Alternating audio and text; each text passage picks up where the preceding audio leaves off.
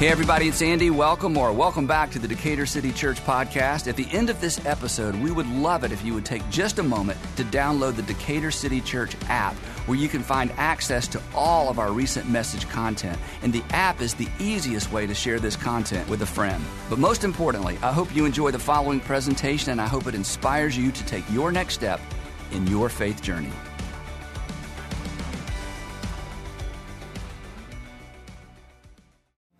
So, um, I absolutely love Easter. Sometimes people say, "Well, Andy, you know, when Easter rolls around, it's it's the same story all over again." I'm like, "Yeah, but I, abso- I absolutely love, love, love this story."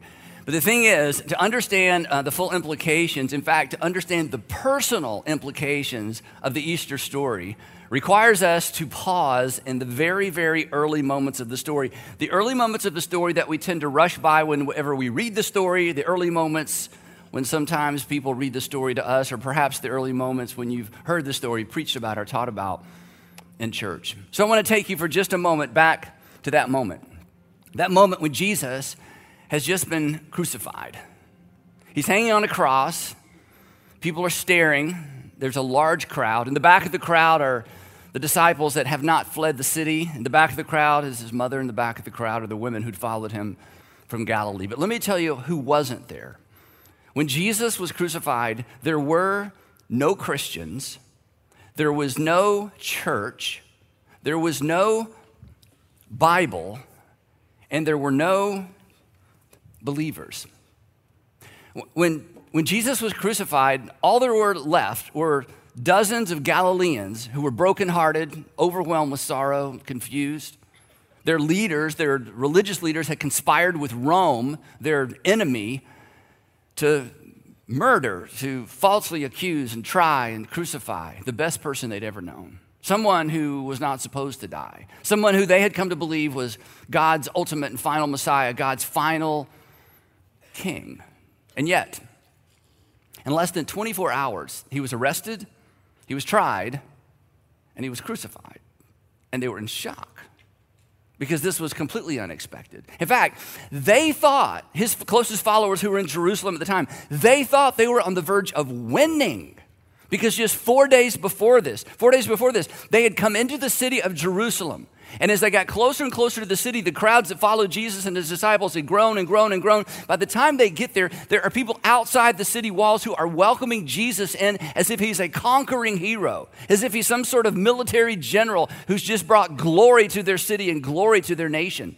And then it becomes, at first it's religious, it's Hosanna, Hosanna, Hosanna. And then it becomes political. Hosanna, blessed, be, blessed is the one who comes in the name of the Lord, and blessed is the King.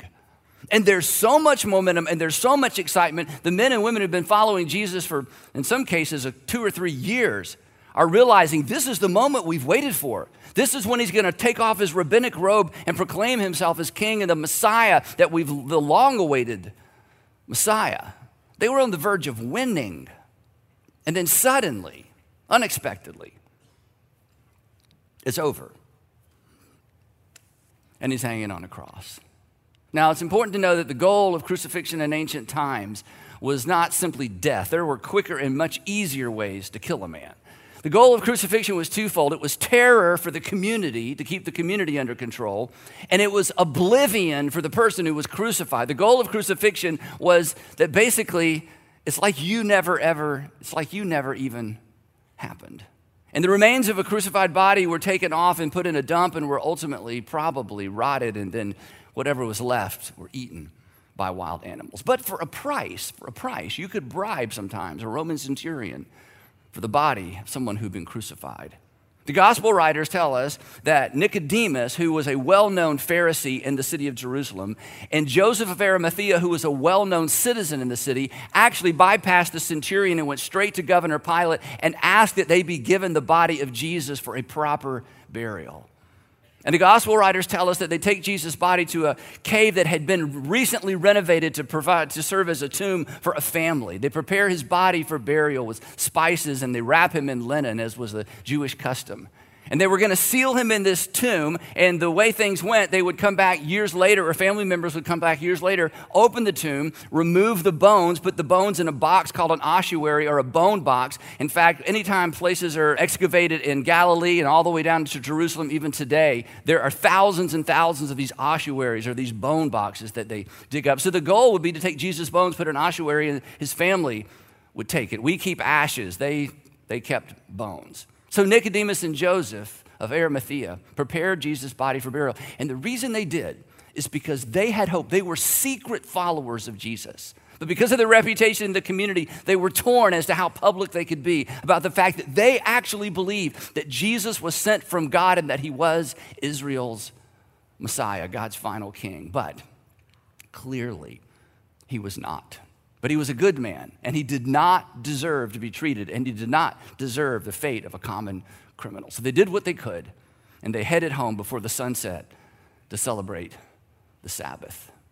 Meanwhile, 1,500 miles away in Rome, Tiberius Caesar, the most powerful man in the world, has no idea what's going on in what he would consider the armpit of the Roman Empire down in the area known as Judea. Saul of Tarsus, who would later become the Apostle Paul, who would write half, about half of the New Testament. Saul of Tarsus is somewhere in Jerusalem celebrating Passover and the Sabbath and rejoicing with his friends who are all Pharisees because he was a Pharisee, that this troublesome rabbi had finally been taken off the scene.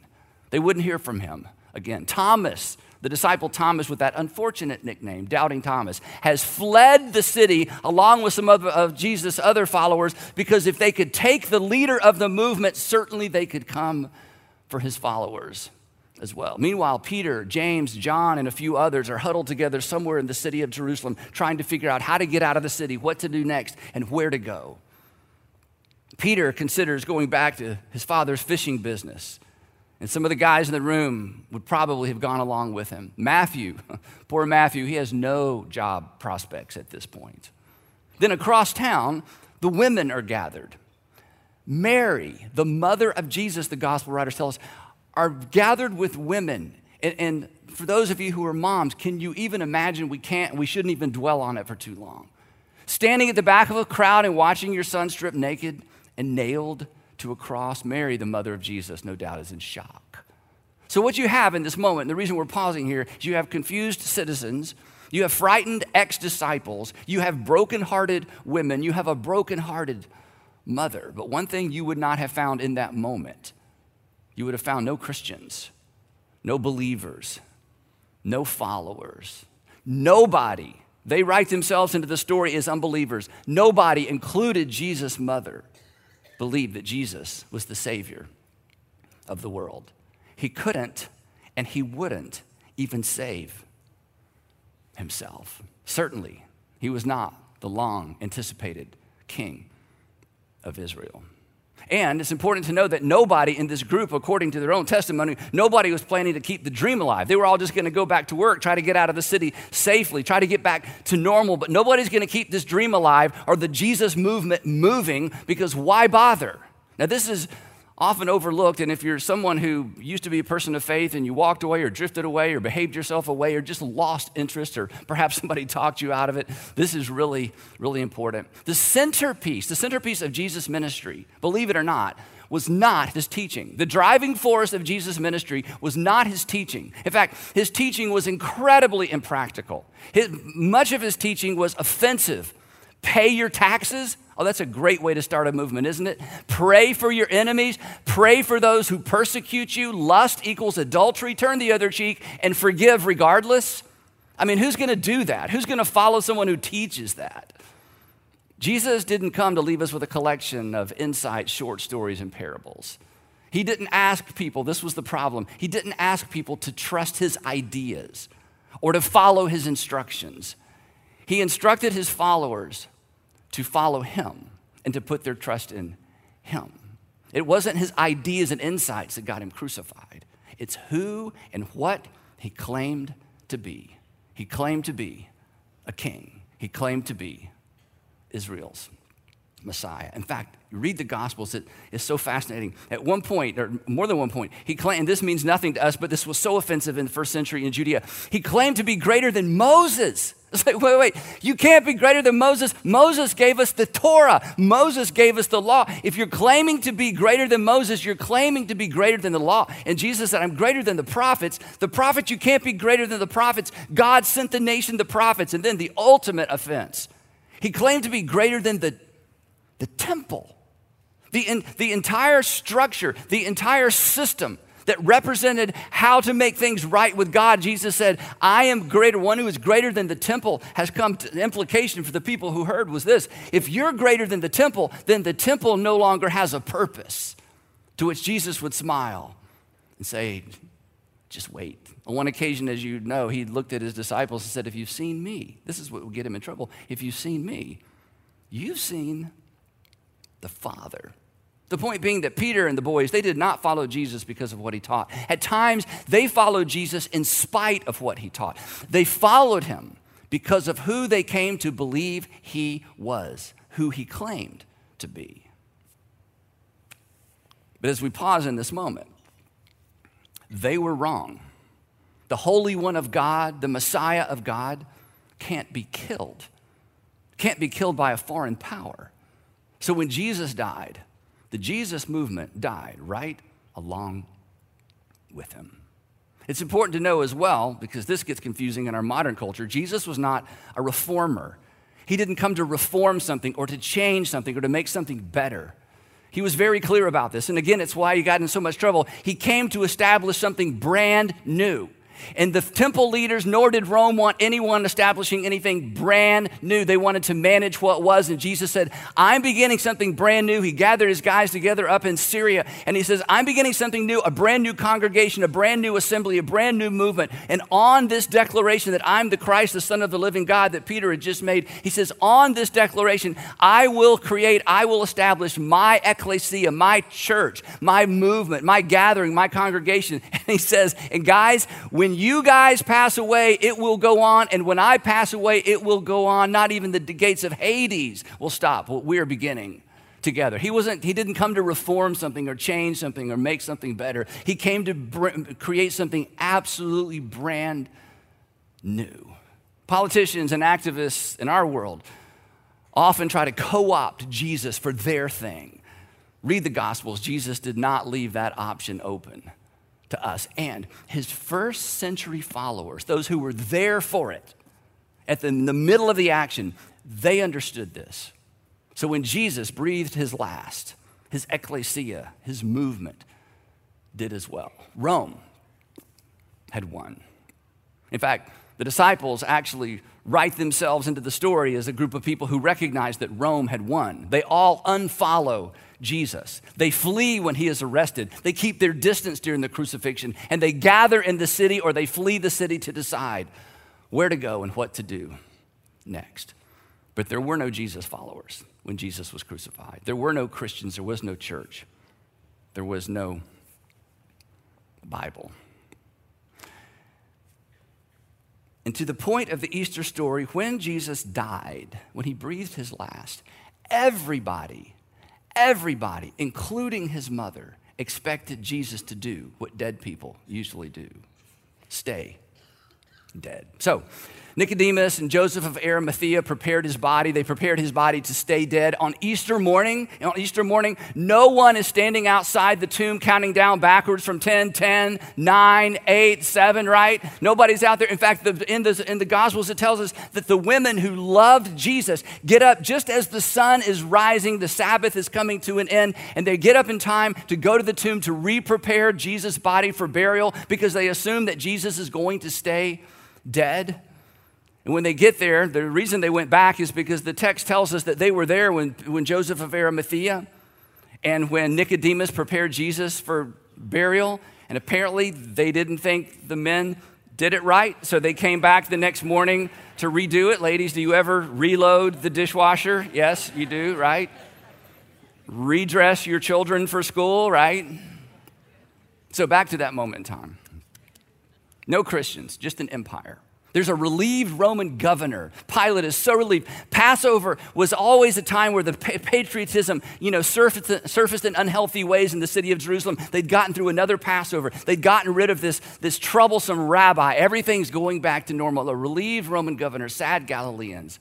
The empire and temple had conspired together to rid themselves of this radical rabbi, potentially avoiding a bloody uprising. So, crisis averted. And now everything and everybody goes back to normal. Get the picture?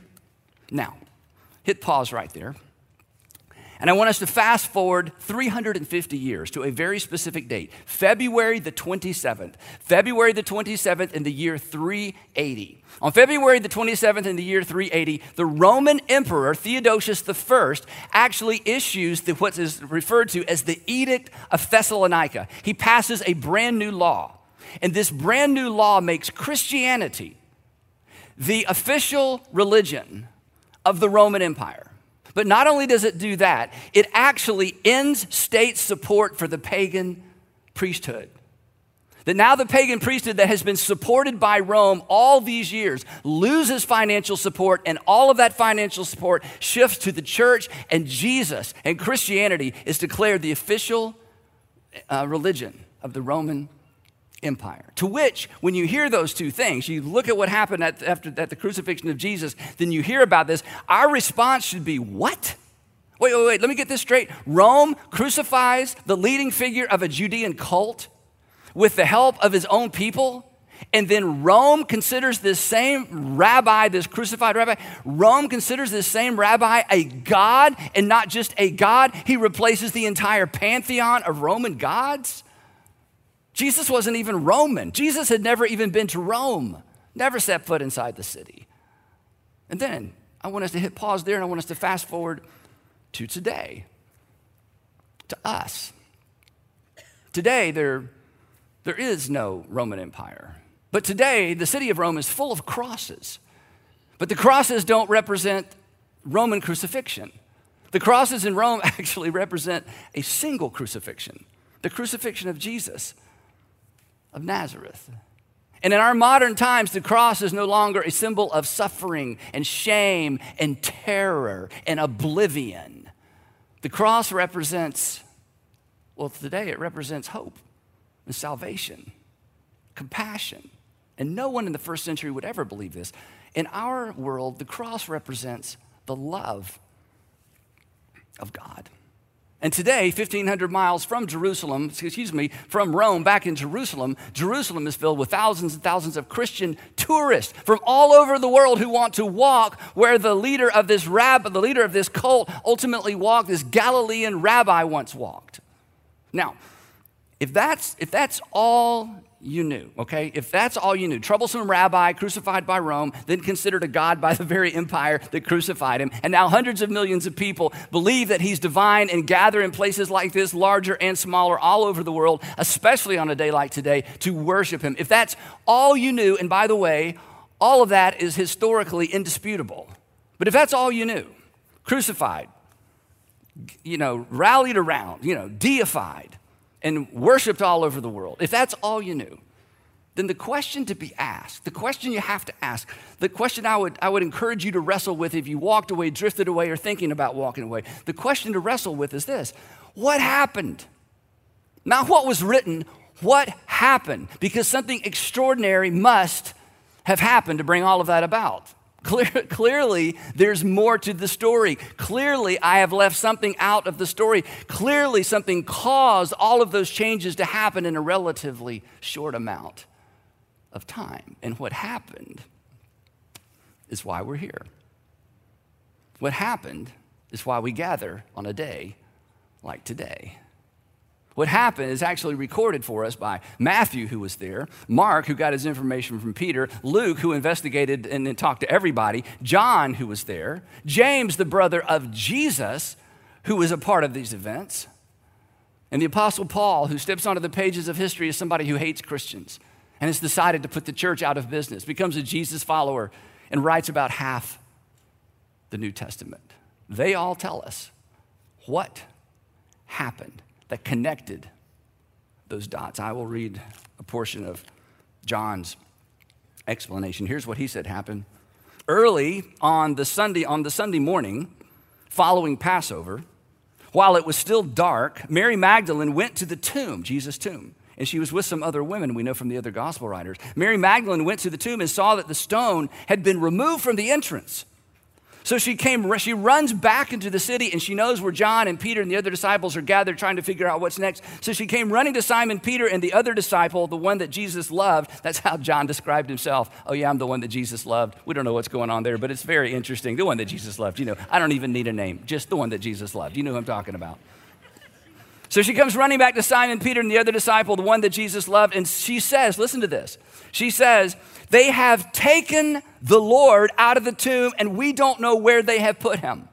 They have t- she doesn't walk in and say, It's a miracle, he must be alive, the body's missing. She draws the same conclusion any of us would draw. The tomb has been opened, and someone has taken and stolen the body. We don't know who took the body, we do not know where the body went, but nobody in this moment assumes a miracle and they write themselves into the story as confused by an empty tomb because nobody expected nobody. Nobody expected a miracle. Nobody expected a resurrection. Nobody writes themselves into the story as the hero and the diehard. I knew it. We knew it. We held out. Nobody.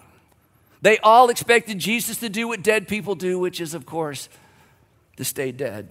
Luke chimes in and says this when she reported what had happened. Luke tells us, but the men did not believe the women because their words seemed to them like nonsense. Wait, wait, wait, you went to the wrong tomb.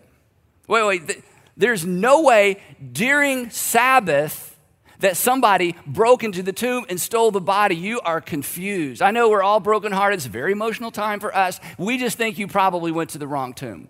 And Peter says, I'll check it out. And John says, I'll go with you.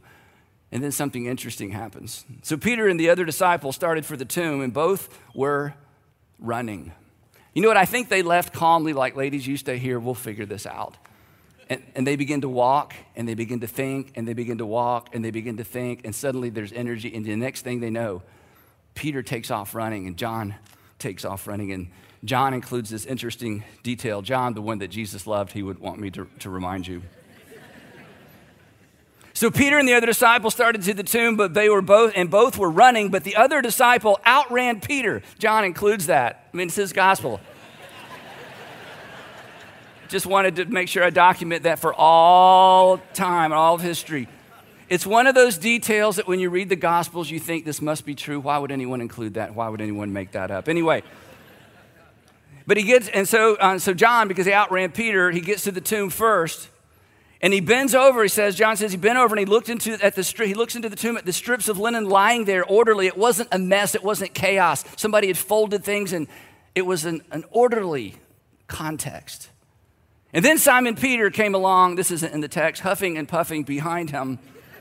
And Peter, because he's Peter, went straight into the tomb and he saw the strips of linen lying there and how they were lying there, as well as the, as the cloth that had been wrapped around Jesus' head. And finally, John, the other disciple who had reached the tomb first, he keeps saying that, also went inside. This is so powerful. And John tells us that he saw, and I believed. Later that afternoon, Jesus visits very much alive with his apostles in the city. And here's what the gospel writers tell us, and here is what history tells us. They immediately re engage with the message and the mission of Jesus. But they did not re engage because of what he taught, and they did not re engage because of something they believed. They re engaged because of what and who they saw. They re engaged because something had happened. It turns out he was everything he claimed to be and more. He was, in fact, as he told Mary and Martha after Lazarus had died, I am the resurrection and the life. It's not a category, it's not something you read about or study. Look at me, Mary and Martha. You are looking at resurrection and life, which made no sense to them. And suddenly, all of these things that Jesus taught, and all of these things Jesus claimed, and all of these things Jesus said about himself, suddenly all the dots connect, and his movement reignites in a moment because he was, in fact, God's final king who came to die for his subjects instead of requiring his subjects to die for him. It was, in fact, an upside down kingdom, and now they understood and they re engaged. And the interesting thing about, uh, thing about the Easter story, and I, this is what I wish I could say to every single human being on planet Earth. The resurrection of Jesus is not a Bible story. The resurrection of Jesus is the story. It's the story, and it intersects with your story, and it intersects with my story, and it intersects with everyone's story. Because not only does the resurrection of Jesus, um, you know, resolve one of history's greatest mysteries, that is, how did the teaching of Jesus survive the first century? How did the church survive the first century? Why is there a church? I mean, the resurrection of Jesus, it really does resolve history's greatest mystery, but it resolves another mystery as well. It resolves a personal mystery. It resolves the mystery of how can you know where you stand with God? And how does God view you? And how does God view your failure? And how does God view your sin?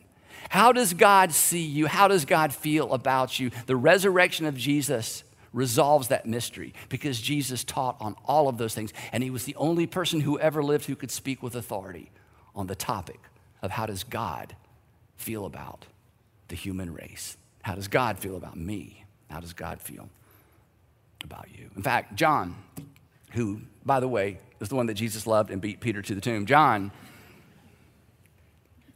as an older man, he gives us his account of the life of Jesus. We just looked at part of it.